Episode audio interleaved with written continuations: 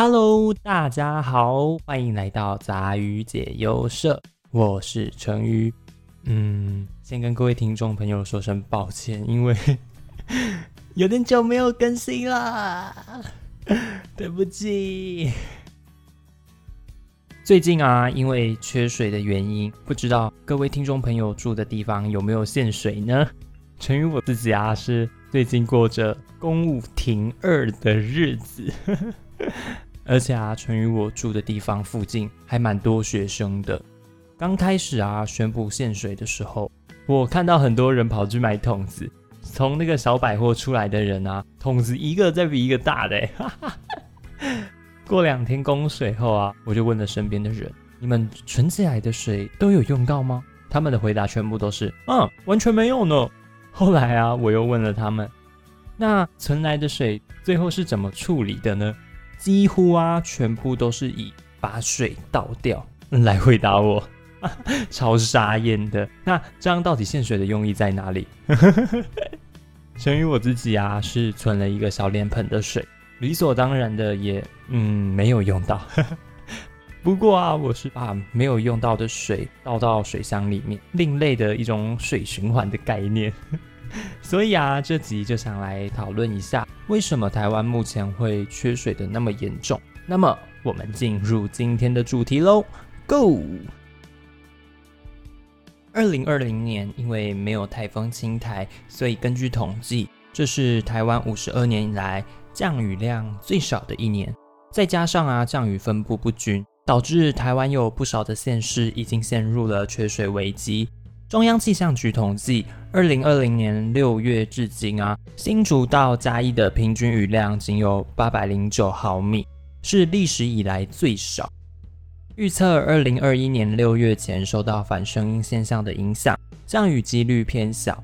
新竹、苗栗及台中地区的水库蓄水量啊持续下降。此外，新竹、苗栗及台中都将实施自来水减量的供水，要求啊每个月一千度以上的工业大用户节水七趴。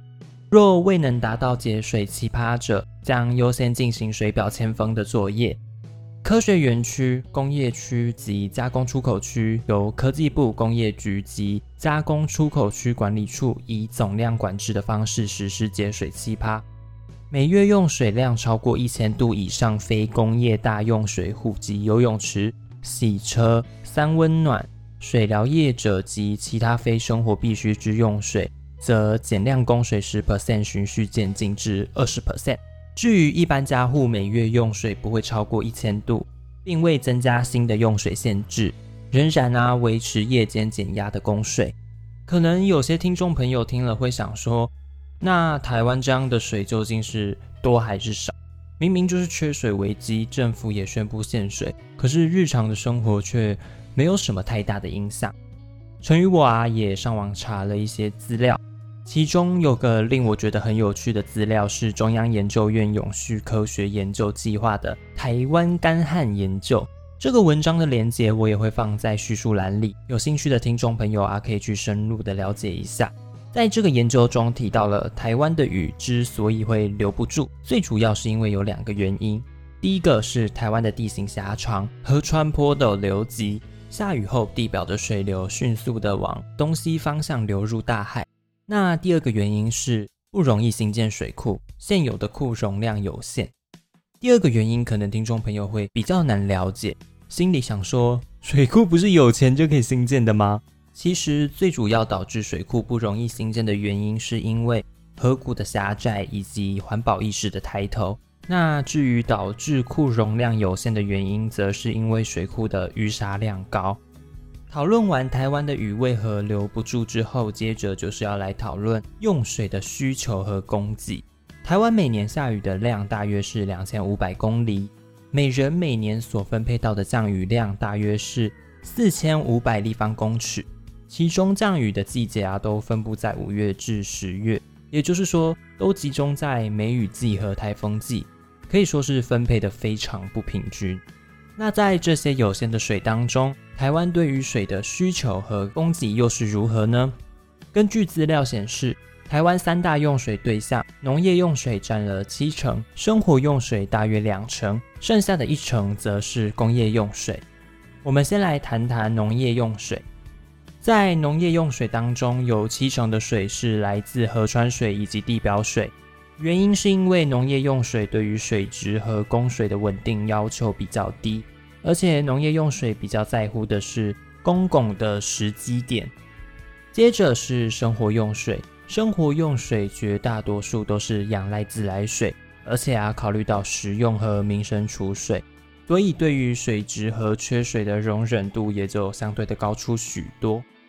最后是工业用水，工业用水啊，有五成是来自自来水，另外的五成则是自行取水。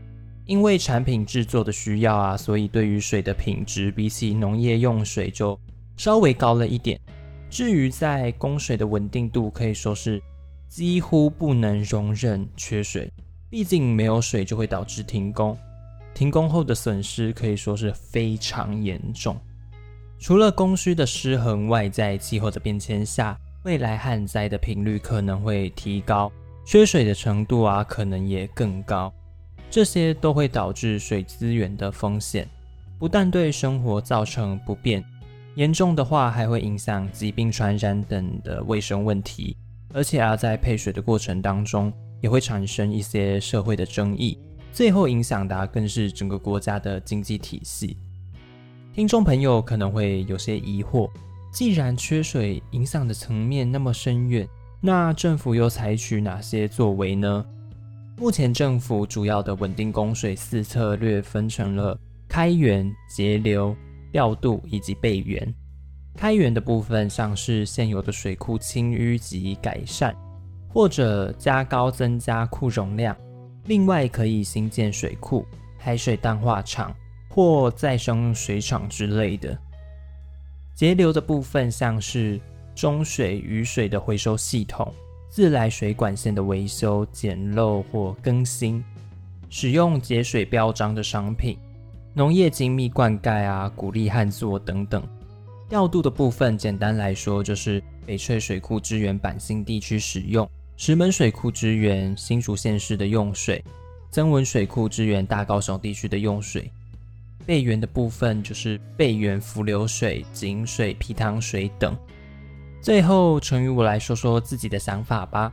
说实在的，我们能做到的，真的就是不要浪费水，以及响应环保、爱护地球等等的。真的是听起来很简单，但做起来很难啦。哈哈，应该说啊，比较好做到的，就像是搭乘大众交通运输工具，减少温室气体的排放。或者使用碳足迹标章、节能标章等，就是有环保标识的产品。至于剩下的，就是尽可能的努力吧。好啦，那么本集的内容就到这边结束了。欢迎听众朋友们到推特和 IG 上留言，和我一起讨论。喜欢杂鱼解忧社的听众朋友们，欢迎关注收听，多多帮成与我推广给身边的朋友。也可以追踪杂鱼解忧社的 IG 和推特，链接会放在叙述栏里。